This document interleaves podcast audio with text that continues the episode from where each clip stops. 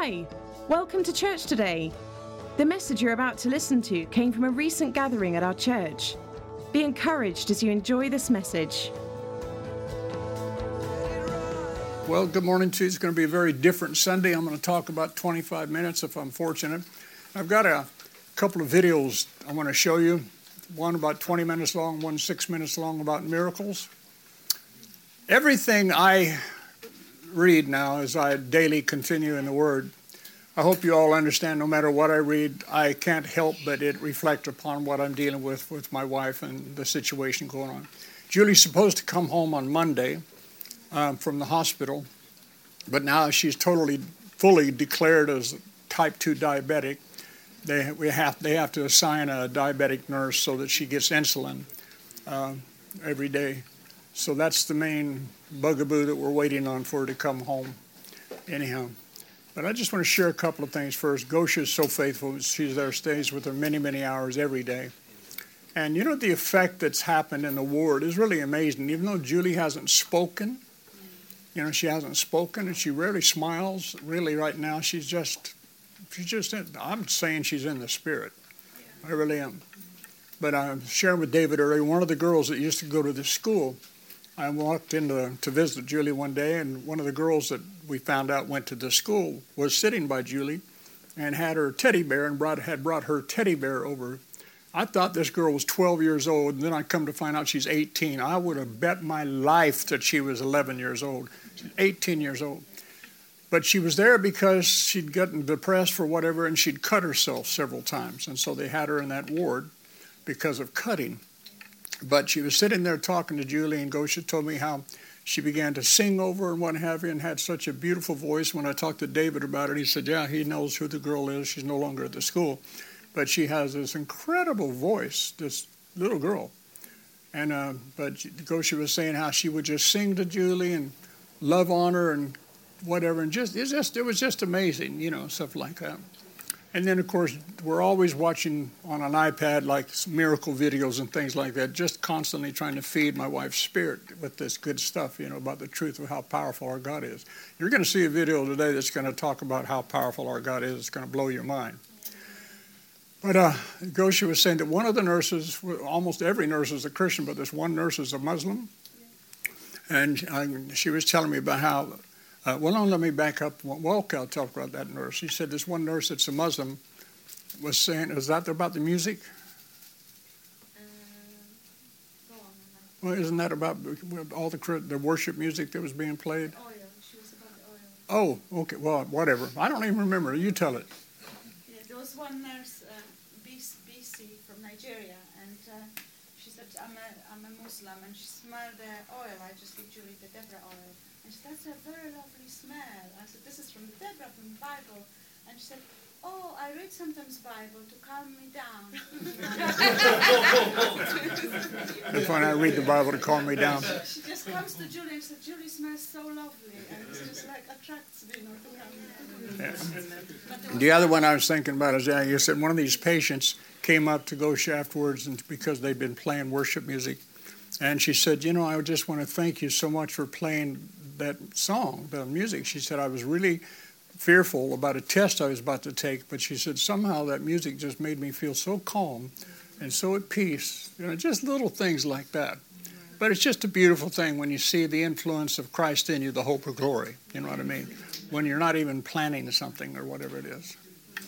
Anyhow, but this, like I said, I just want to share a little bit this morning. Like I said, it's I can't help but everything I speak, you know, have some form of relation to what I'm dealing with now because I'm in a fight of faith. But I'm learning so much, and one of the major things I'm learning is how uh, you've heard me say this I cannot be influenced by the time factor. You've heard me say that before.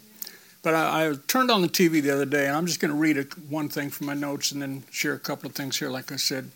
I was happened for some reason I turned on Andrew Wommack was on and he spoke of how he woke up one morning at 3:05 a.m. and couldn't go back to sleep and he kept asking God what was happening. Finally the Lord spoke and he said you're about to start your ministry. That shook him up because he'd already been speaking around the world for 32 years, seen all manner of healings and miracles, but God was speaking of his beginning of the, the television ministry. He'd been on over 130 radio stations before, so he said he kind of felt discouraged at first, as if what he'd been doing the what is what have I been doing the prior 32 years? But the fact is, like he said, God sees things differently than we do. And so that actually struck me, and I, I, the Lord led me to go back into Genesis and to look. And uh, so I'm, I'm not going to go to a bunch of scriptures in the Word, I'm just going to refer to them. But uh, I got to thinking about timing because, you know, my I want to be frustrated. Do you know what I mean? My flesh. I really want to be frustrated because I want her home now. I want her alive now. I want her speaking now. I want her smiling now. I want that back. I want her. I want my wife back. You know what I mean? I really do. It is, and you can so quickly lean into a place of depression. I mean, it's, it's bam. You know, you can just be depressed and you know be ready to faint in your mind and what have you. But God began to show me again, like Abraham. You know, we all know in Genesis twenty-one seventeen.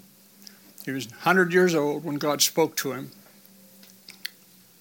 And uh, he goes on to say in Genesis 17 21, he speaks to him about when Sarah will give birth. And he says, At the set time, she will give birth. And those two words just hit me, you know, about the set time. That's in the King James. It doesn't say that in the Amplified. And so I begin to think about that. Lord, is there is there a is that what we're dealing with, a set time? But if so, then I, and again, like I said, when I looked at Abraham, Abraham waited some 18 years. God had spoken, said this is what's going to happen. But 18 years goes by and basically nothing happens. Then an additional seven years for a total of 25 years. I mean, why? Why? Why did? I mean, why?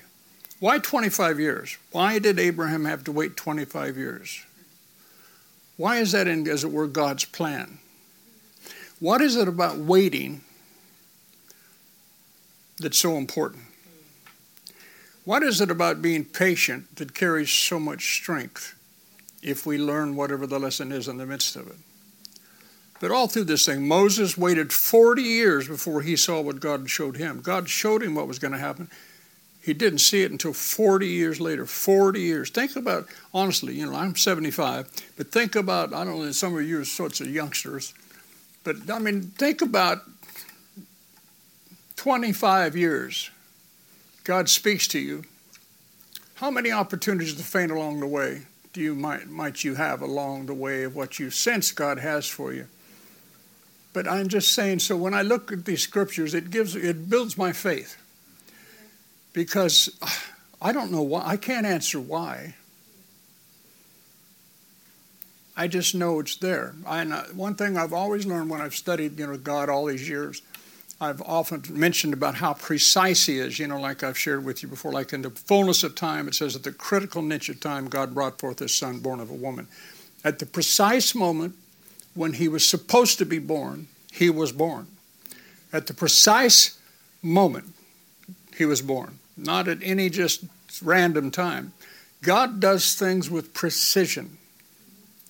I hope you believe that. There's nothing He does that's without precision. I mean, absolute precision. And so, somehow, see, what Rod has to do and what all of us have to do, we have to truly, we can say it so easily, but you truly have to have your mind transfigured, transformed, and renewed. Really by how God thinks. You know the verse we all know in Matthew 6:33. I love to teach it from the Amplified. It says, "Seek ye first the kingdom of God," and the Amplified says, "His way of doing."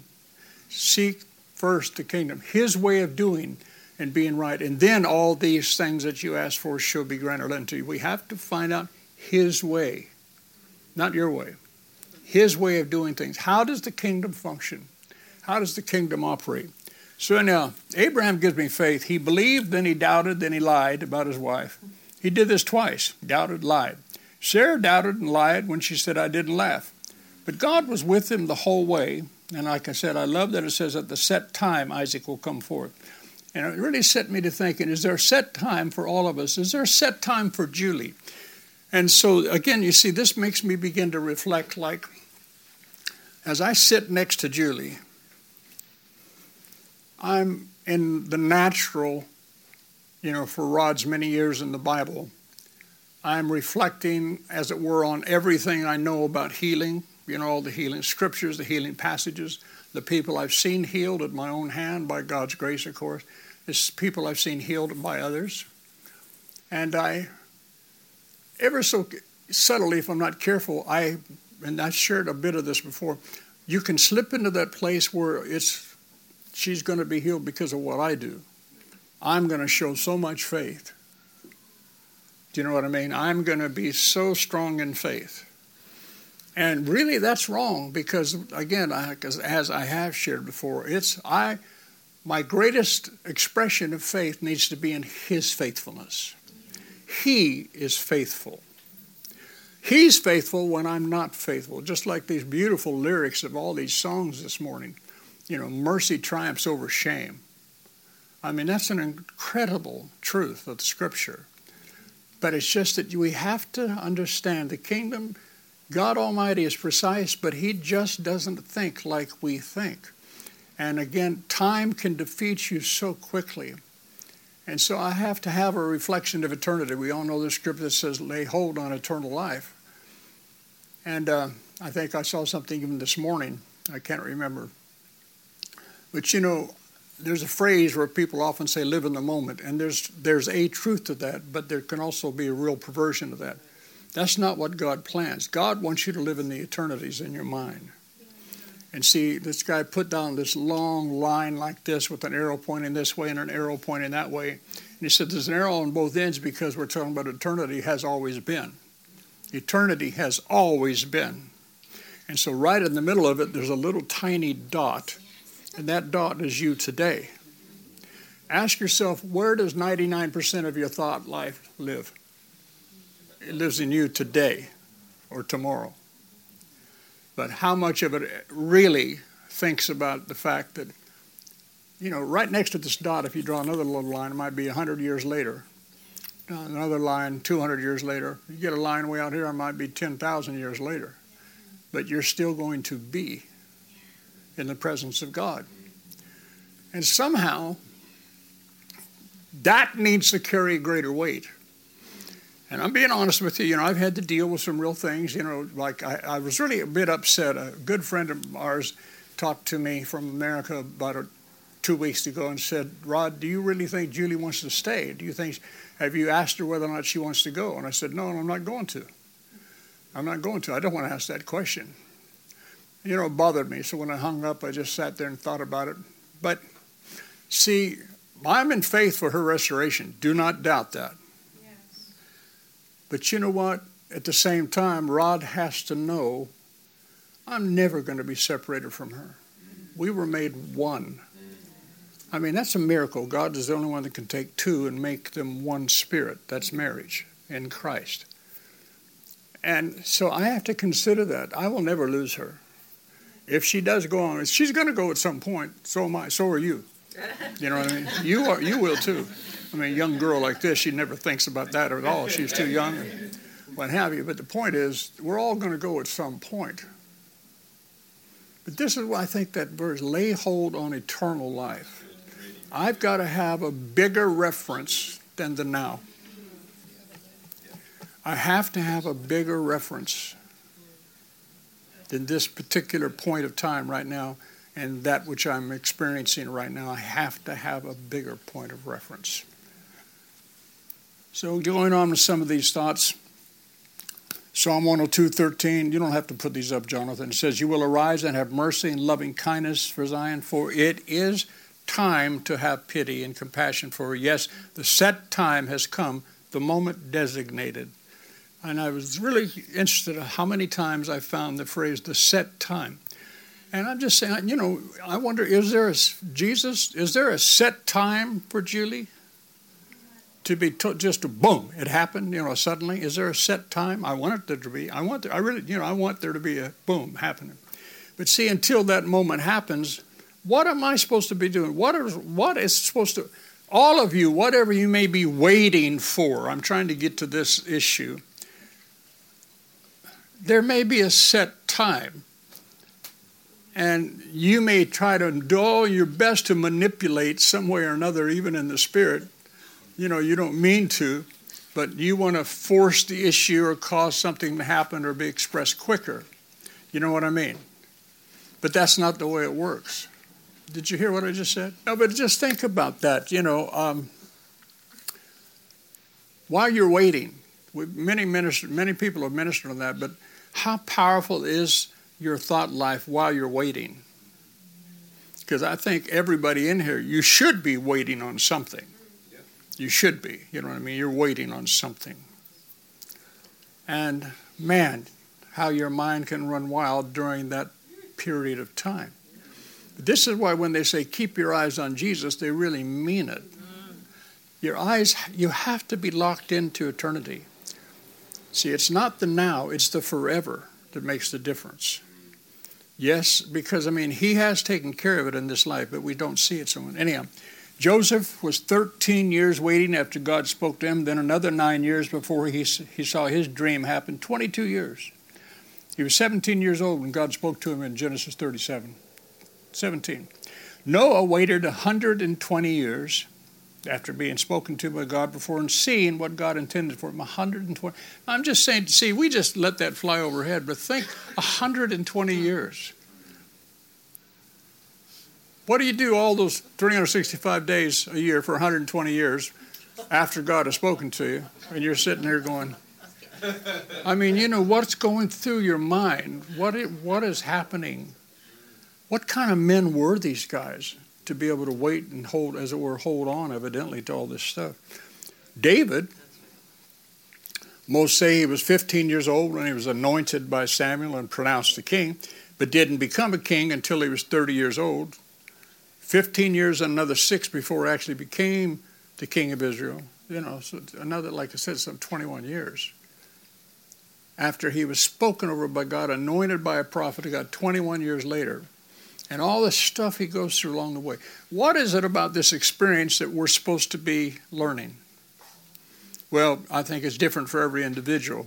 But all I know, do know for sure is we are supposed to be learning and we are not supposed to faint in our understanding. You know, lean not to your own understanding, but acknowledge God in all your ways and let Him direct your paths.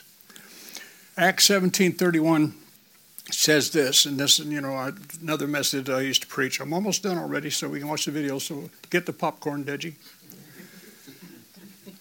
It says, now think about again the precision of God. Acts seventeen thirty one, because He hath appointed a day Say a day, not any old random day. God already has appointed a day in the which he will judge the world in righteousness by that man whom he ordained. It's King James. Do you understand? There's a day that we're racing toward right now. Every day, there's a day. Not oh, God just kicked back on his lounger waiting and oh, I'll do it later. No, there's a day that he's already foreordained. And every day we're one day closer to it.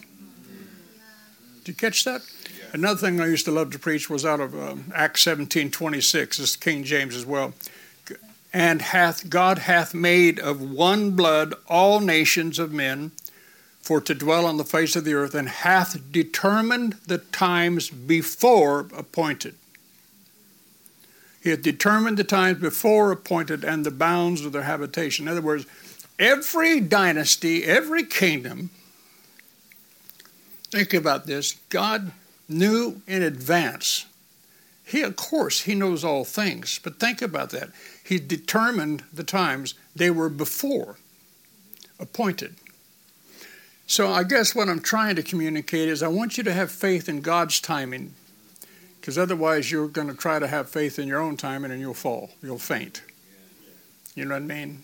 See, I, I like I said, I want Julie healed this right now. I want her to rise up I see her step walking normally, talking, laughing. I see her throwing her head back and glorifying God for what He's done in her life. I really do. I see that. I see it. However, I'm saying, okay, Lord, I don't, because I don't know the answer for sure yet. All I'm saying is I know that you, you're talking about there's set times. And when I look at all these men of God who you spoke to, See, he spoke to all of us when he said Jesus took our infirmities and bare our illnesses. He spoke to all of us when he said, who his own self bore our sin on the tree, that we being dead to sin should live under righteousness, by whose stripes ye were healed, past tense. He spoke that to all of us, didn't he? Well, he spoke to all of these men 40 years, 25 years, 120 years. But he had spoken, and what he speaks stands. He speaks, he commands, and it stands. Now, Deuteronomy, and so, one of the major reasons I think when we find out about the waiting, of course, I think is found here in Deuteronomy chapter 8, verses 2 and 3. This is the Amplified. And you shall, hear what Moses says, and you shall earnestly remember all the way which the Lord your God led you these 40 years in the wilderness to humble you, to prove you, to listen to this phrase, to know what was in your mind and heart, whether you would keep his commandments or not. And he humbled you, and he allowed you to hunger and fed you with manna which you did not know, nor did your fathers know, that he might make you recognize and personally know that man does not live by bread only, but man lives by every word that proceeds out of the mouth of the Lord. I know that's so familiar to us. But during all that waiting period, all this complaining, they complained, they murmured all the way along. You all remember it was only an 11 day journey it took 40 years. But still, it says you should remember this. He did this, He allowed this to happen to know what was in your mind and heart. See, while I'm waiting, God's finding out what's really in my heart. While you're waiting, God's looking at what's really in your heart. Where are your priorities? I mean, do you really believe I heard again something this morning that really blessed me. You know that one of the Beatitudes that says, Blessed are the pure in heart, for they shall see God. And man, it really hit me. See, Rod's number one priority is keeping my heart clean. Yes. Think about this. This is why God deals with us so much about strife, attitude, bad attitude, selfishness, anything, because I, if I want to see God, I want to see God. I want to see God. But Rod seeing God in the midst of this trial, or Rod seeing God in any situation, Rod has to make sure I keep my heart pure. We talk about innocence. David hears a lot about innocence and intimacy. So consider that as well. Understand it's so it's so vital. Keep your heart pure. Cast down wrong imaginations immediately. You know, what I mean, just rip that stuff out of your soul. Just back it off, kick it off, say no instantaneously because I want you to see God. You can see God in the midst of this. And, and so that's what I'm doing. I'm doing my best to see God in the midst of what I'm dealing with right now. My flesh wants to only see Julie in her current situation. Your flesh only wants to see your current status or situation. But if we keep this thing clean and really pure, you're going to have a far greater opportunity to see God. Don't you want to see God? Hallelujah. Sometimes the journey is long. How do you stay consistent when so much time is passing? Well, we know that we're to fight the good fight of faith by the prophecies, the Word of God to us. First Peter, you must keep your care cast upon the Lord. You have to recognize anxiety instantly and put it aside. Do you hear me? Did you hear that? You have to recognize any form of anxiety. I mean, now. You know how often it comes to me during the day? Too many times to mention. It does. I'm just being honest. I'm not. I'm not Superman. Because I love her so deeply, it just it hurts. I mean, it just you know I I cannot there's no way, I've got to be careful here. You'll think I'm getting soppy. I'm not. It's just that I had no comprehension that love could be so deep. It's real love can't you can't express it in words. There's just no words. I keep saying I love you, Julie. I love you, Julie. But it's just it's like to me it's like so dull because it can't. It just doesn't express what I'm feeling. You know what I mean? It doesn't express what's in my heart. you know, as far as my desire to her. So I have to like, you know, be anxious for nothing. He said, be anxious for nothing, but acknowledge God in all your ways. You must, so Rod, got to constantly cast my care upon the Lord. I have to recognize anxiety quickly and put it aside. And again, the, less, the lesson that I'm still learning, just really, you've heard me share this many times. Well, what does it really mean to rest? To learn to rest. Can I get to that place where peace, you're saying, you know, shalom, I love that, shalom be upon us. Peace, the peace of God that what we all know passes, it's so beyond understanding. In other words, can I have peace in this situation that has nothing to do with my current awareness of what she's going through? He wants me to. But see, my flesh feels guilty if I think I get to that point because I feel like I need to be worrying or I need to be doing this or I need to be praying harder or praying longer. See, and again, I so easy get into works. It's His faithfulness. And I tell you, I haven't accomplished it yet, but I have to. I need to find that place where I really understand the old statement, "Let go." Let go. And let God. Amen. Amen. Okay, I'm done with that. Amen. Everybody say, "Praise God, He's done." Go ahead, David. You love to say that more than anybody. No, no. Okay, now listen. In the midst of all this, like I said, I've been watching a lot of videos and stuff on uh, just miracles and stuff. This first, but first, I've got a PowerPoint I want to show you, and I'll just read off of it. If you can get that up there, Jonathan. One of the guys I've been watching is A. A. Allen. A. A. Allen during the ni- late 1947, like 1959, I think, or maybe 1962. Incredible miracle ministry, right? I mean, incredible. Now, I don't. How many of you ever heard of R.W. Schambach? Anybody besides me? Schambach worked with him as a young man, and some of the videos is funny because you see Schambach and he's so small and tiny compared to what he was when, when I saw him when I, he used to come to Rhema sometimes. But I mean, incredible miracles. But this one miracle, this is called the 26 diseases about this little boy. So I'm just going to read it here. This happened in 1959 during A. A. Allen's healing revival in Birmingham. Alabama, a mother from Knoxville brought her son for prayer. Little David was almost three years old and had been called the most underdeveloped boy ever born in Tennessee. He was paralyzed on his right side, blind in one eye, deaf, mute, couldn't crawl because his limbs were like twisted sticks and his feet were deformed. This is a picture of. You can see his tongue hanging out in the side of his face. They said his legs were like spaghetti. I mean, literally, so limp. Never walked. Next, next one, please. All total, he had 26 major diseases or defects in his body. His mother had been told by one doctor, only God can help your boy now. David's mother took that statement literally. When she heard that A. Allen would be holding meetings in Birmingham, she knew she had to get there. As a single mother in 1959 with a special needs child, this was no small task. Although it cost her all she had, she drove the 250 miles alone with her boy to get him to the revival. The great physician did not disappoint. What happened in the meeting in Birmingham is called the greatest miracle of A. A. Allen's ministry.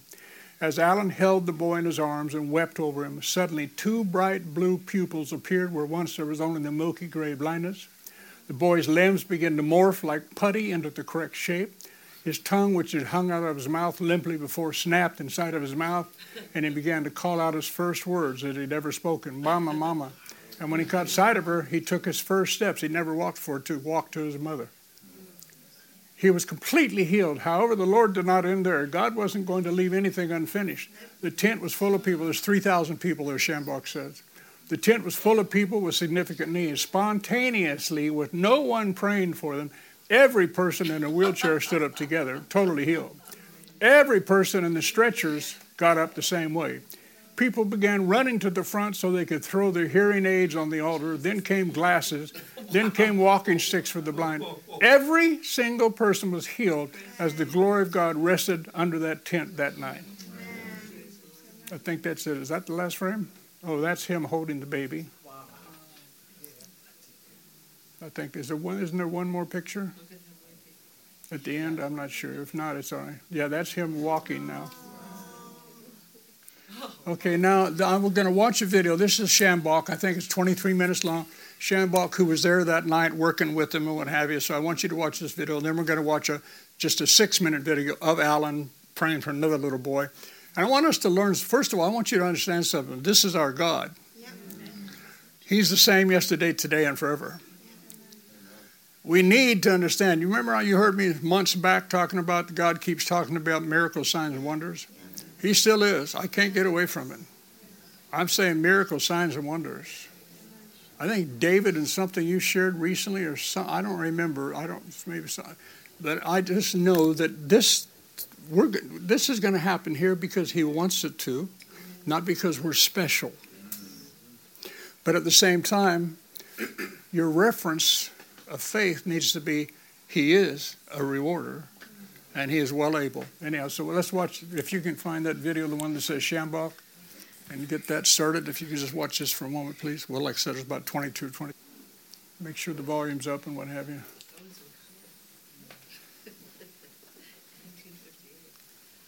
I had young Carlos who'd been driving me around, brought me from the airport. He said, Brother Schambach, what's the greatest miracle you ever saw? I said, Do you got three hours?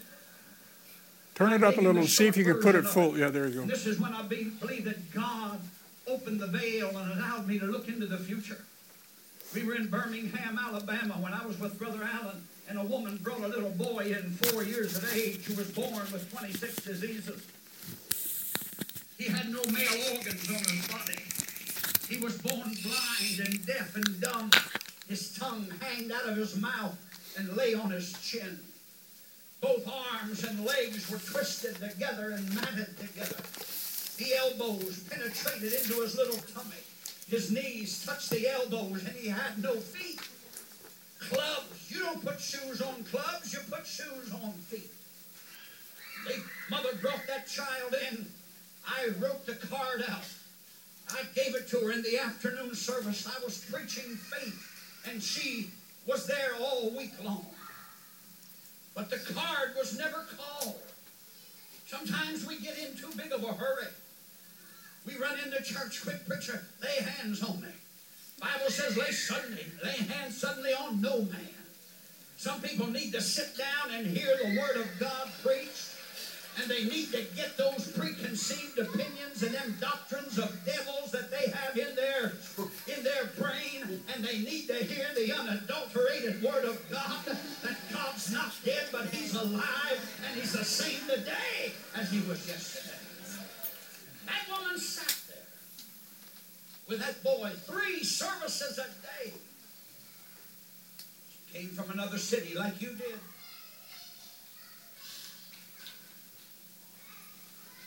Following Sunday, she came after I preached in the afternoon. and She said, Brother Schambach, I run out of money. Have you ever been there? She said, My boy hasn't been prayed for yet. I said, I refuse to apologize for the Holy Ghost. The Holy Ghost used Brother Allen in a different way.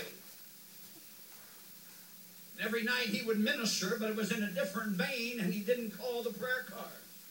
She said, I've been staying in the hotel, I've been eating in restaurants. I've been giving in the offering three times a day, and I'm down to my last $20. I've got to go home tonight. Can you do something? I said, I can do one thing. If he don't call that prayer card tonight, I'll take that boy over to his trailer house and make him lay hands on that baby. I'll get him to the man of God. And I meant that. I would have done it.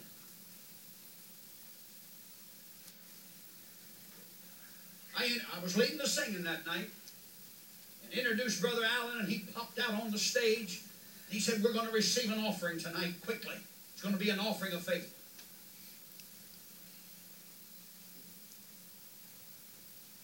Don't get nervous. I'm not going to take another one. but I might. And when he said, I want you to give an offering of faith, a puzzled look came on the faces of everybody, including me. I never heard him use that terminology before. He said, Now, if you don't know what I mean by an offering of faith, he said, I want you to give God something you can't afford to give. Because if you can afford it, there's no faith attached to it. Logical. Never heard that expression? The first thing I saw was that little woman. Had the baby in her hand, tossed in another woman's arms, and she come running.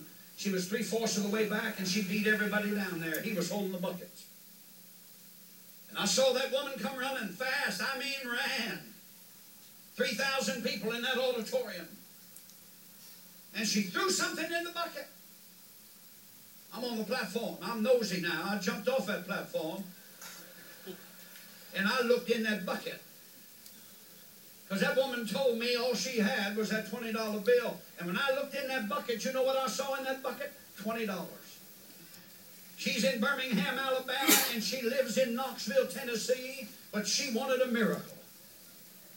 She needed something from God. She said, Lord, I'll walk home if you just heal my baby.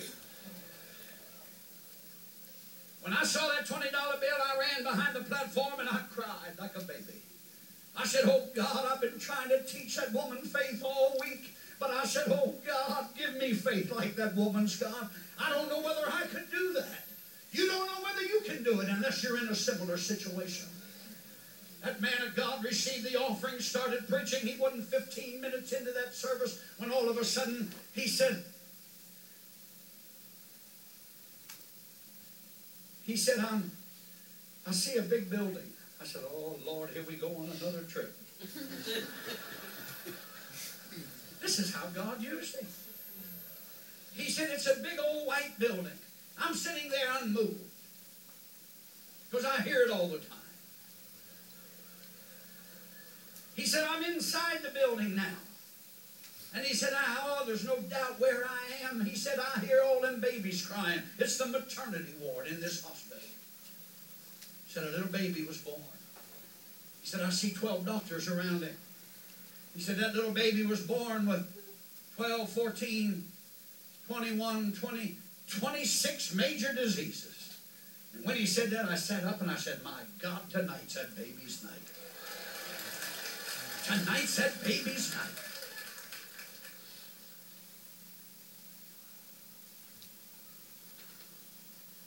Said the doctor said the baby wouldn't live to see its first birthday. But he said the doctor's wrong. He said that baby's approaching four. He said, I see mother stuffing a suitcase. She's going on a trip. Another lady's with her. Put the baby in a bassinet. It's in the back seat of an old Ford. He said, I see the Tennessee Alabama border. He said, that car's pulling in on the parking lot. He said, Lady, you're here tonight. Bring me your baby now. God's going to give you 26 miracles. Now. Ooh. Not tomorrow, Benny. Now. God's going to give you 26 miracles. That little woman brought that baby. Four years of age, put it in the man of God's hands, and he started to walk back and forth on that platform. I leaped from my seat and walked with him. 3,000 people stood to their feet. He said, I want everybody to close your eyes and pray with me. I said, Not me, mister. I'm going to watch this one. I've been waiting all week for this. Don't you all look so sanctified? You just like I am. and I'm standing there right next to him, and the first thing I saw was that tongue laying on the chin, snap like a rubber band and it went in his mouth for the first time in four years. Those little blind eyes, you didn't know whether they were blue or brown or what color they were because there was nothing but milky, solid milk. You knew the boy was blind, couldn't see, but I saw two whirlpools in those eyes, and all of a sudden you could see brand new blue eyes coming through the milky colored condition. Are you listening to me? I'm talking about a God that's not dead, but a God that's alive. Amen. Hallelujah. Thank God for his anointing.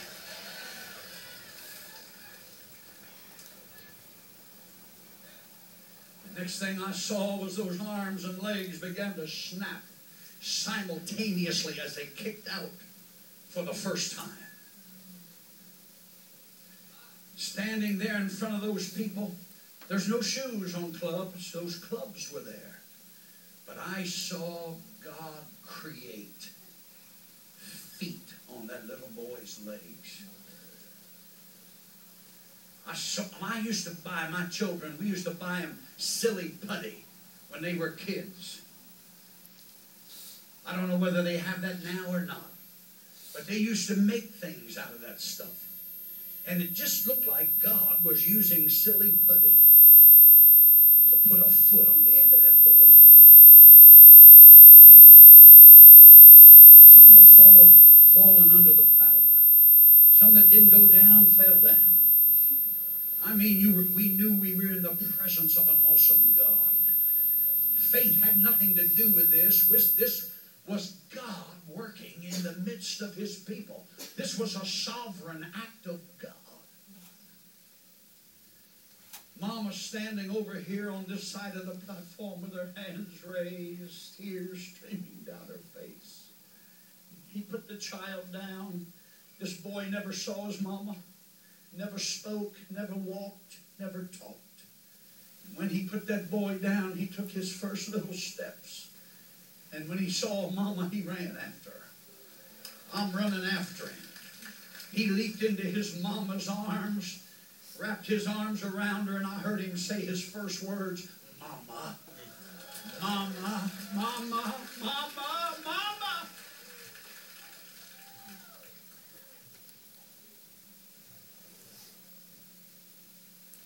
Twelve wheelchairs, you in wheelchairs, listen to me. You that are watching by television, I want you to hear it. 12 wheelchairs on this side of the platform. Like a sergeant commanded all 12 of them to stand at attention. All 12 stood up at one time. And they walked out of those wheelchairs. Some spinal cords were broken, severed because of motorcycle accidents. 3,000 people watching what was taking place. And all of a sudden, like a maestro leading a great chorus, every eye went to the stretcher case. 13, 14 stretchers on this side, like they knew what was going to happen. Everybody in those wheelchairs got up and walked out totally healed. While we're standing on the platform, people began to file down the aisle. Back in those days, in 1957, the hearing aids were like transistor radios. They were pulling them out of their ears and out of their pockets where they had them, and there were two dozen of them laying on the platform. They didn't need them any longer. People started taking glasses off and laying them on the platform. Every cane, every crutch, and every walker, they were bringing them down, walking normally. They were healed while they were seated out there. I always say nobody laid hands on them, but somebody did lay hands on them. It was the nail scarred hand of Calvary that night. Can you shout amen? amen? Hallelujah. I said hallelujah. Here comes a half a dozen people with different parts of the congregation. Six white canes with six inches of red at the bottom, totally blind, and their eyes popped open. Women lost four and five dress sizes when tumors just disappeared. Every person in the building Yeah. was healed. Every person We validated this a year after. A Every divine, person. sovereign act of God. And people ask me why, how, why and how did it happen like that? I can't but have one answer. That God lifted the veil to show me what he's going to do in this last day. Oh, hallelujah. I said hallelujah. It's not going to be two out of ten or three out of seven. It's not going to be eight Yeah, out of ten. you, But I believe we're living in the day when everybody's going to get healed by the power of God. No man will take glory for it, but it'll be God working through his people. You are the anointed ones of God. Can you raise your hands and shout amen?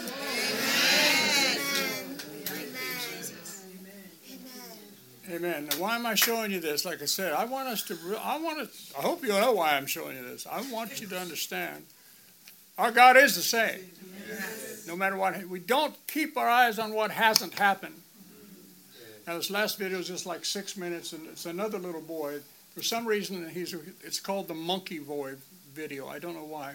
But this little boy, again, had his legs where they said were rubber bands. They had one part of the first of the video. He takes his legs and his legs just bend.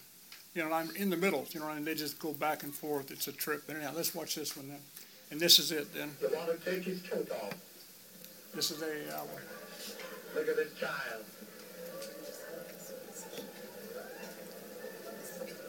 Six years old. Can't walk. Helpless. Look at him. Oh my God. I see this little baby. How would you like to see this poor little kitty healed tonight? Look at that. Oh my God. Did you ever see anything like it in your life? it's like rubber. Never walked. Oh, little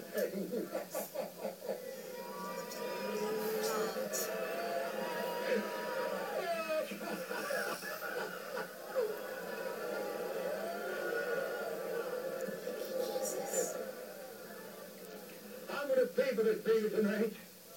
I'm going to ask my God to lift the foul curse from this baby. How many believe God will do it?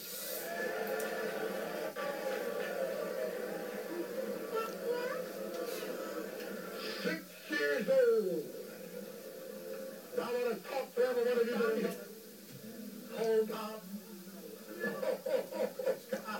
That's in the back.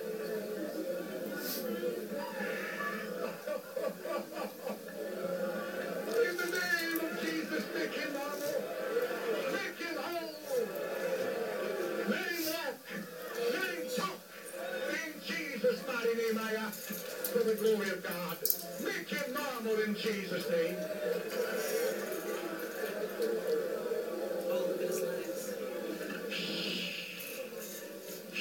Listen. Listen. Richard. Richard. How are you tonight? All right. Say, all right.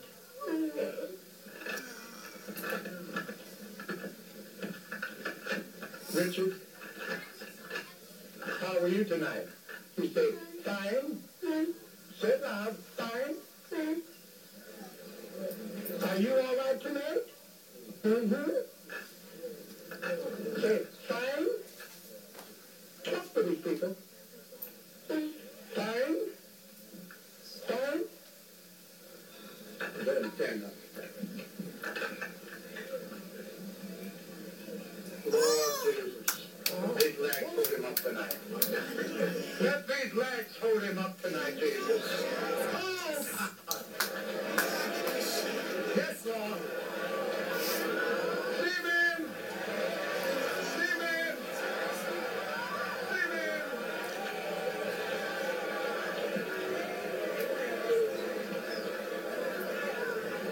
Everybody say amen. Lord, let him be a preacher. Let parents, wherever they are tonight, lost soul. In Jesus' name. And all the people said, say it again. Turn around now and go back to your seats. We're going to continue the service. While they're going back to their seats, I'd like for everybody to stand and sing in the sweet by and by. We shall meet on that beautiful shore. And I'd like for you out there in your homes to sing with me. Everybody sing it. Sing it, everyone. In the sweet Remember, this kid never walked.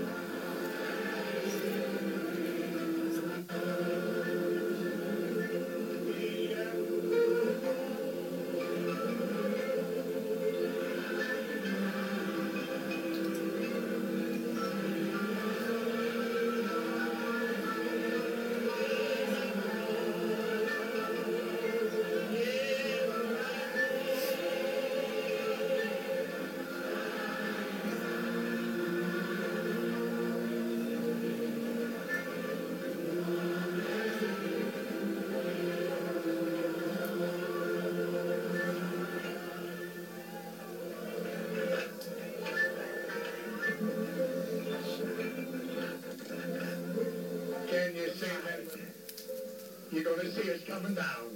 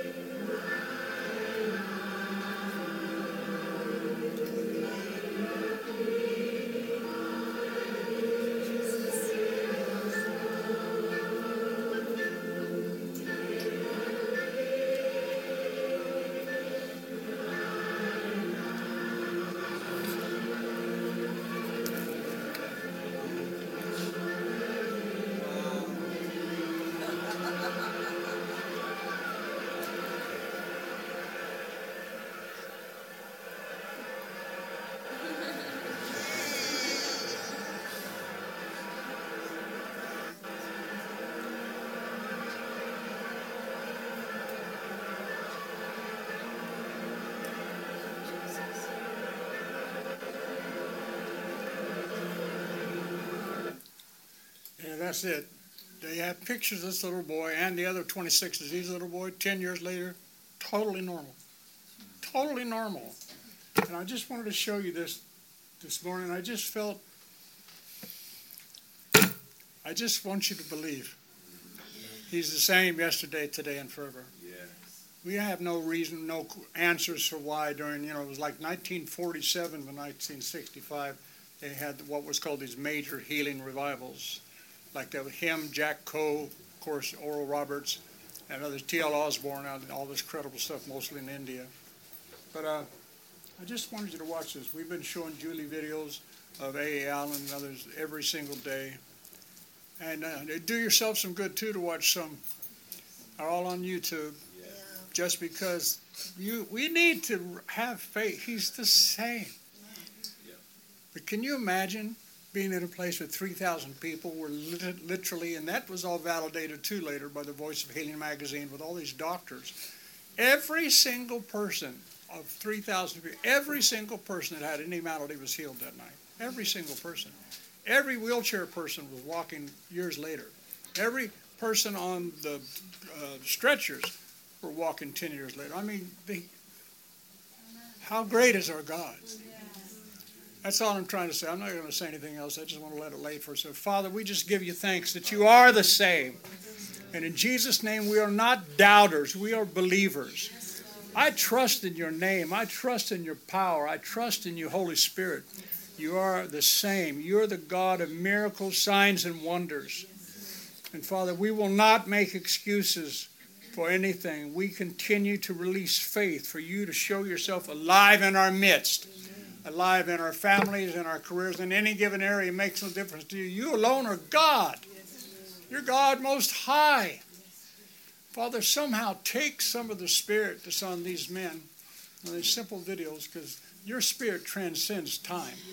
Your anointings transcend time. And let the flow of the glory of heaven, Father, come into all of our hearts that we might actually believe that we might actually believe. I don't know what else to say. I just thank you for it. I thank you for it. I thank you for it in Jesus' name. Amen. All right, glory to God. Thank you guys so much. I love you with all of my heart. I'll see you soon, okay? Be blessed. Go and be merry. Dance, sing. Believe God for miracles. Amen. Amen. Don't you want to see miracles? Yeah. Yes. Yeah. We will. We really do. Amen. All right. Just waiting to see what's happening. I just want to say, being in this room has transformed my worship. That oppression of that small room has just been lifted by moving into this room. Amen. Praise God. David, why don't you pray? Just pray, whatever comes out of your mouth.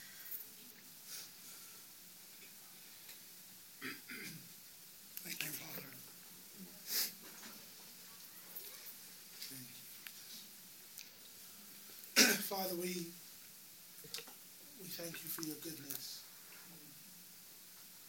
the continual revelation of your goodness and your love. Father, we can never exhaust and get to the end of your goodness, your faithfulness, your loving kindness Yeah. towards us and to everyone who walks into our midst. Father, every act of healing, deliverance,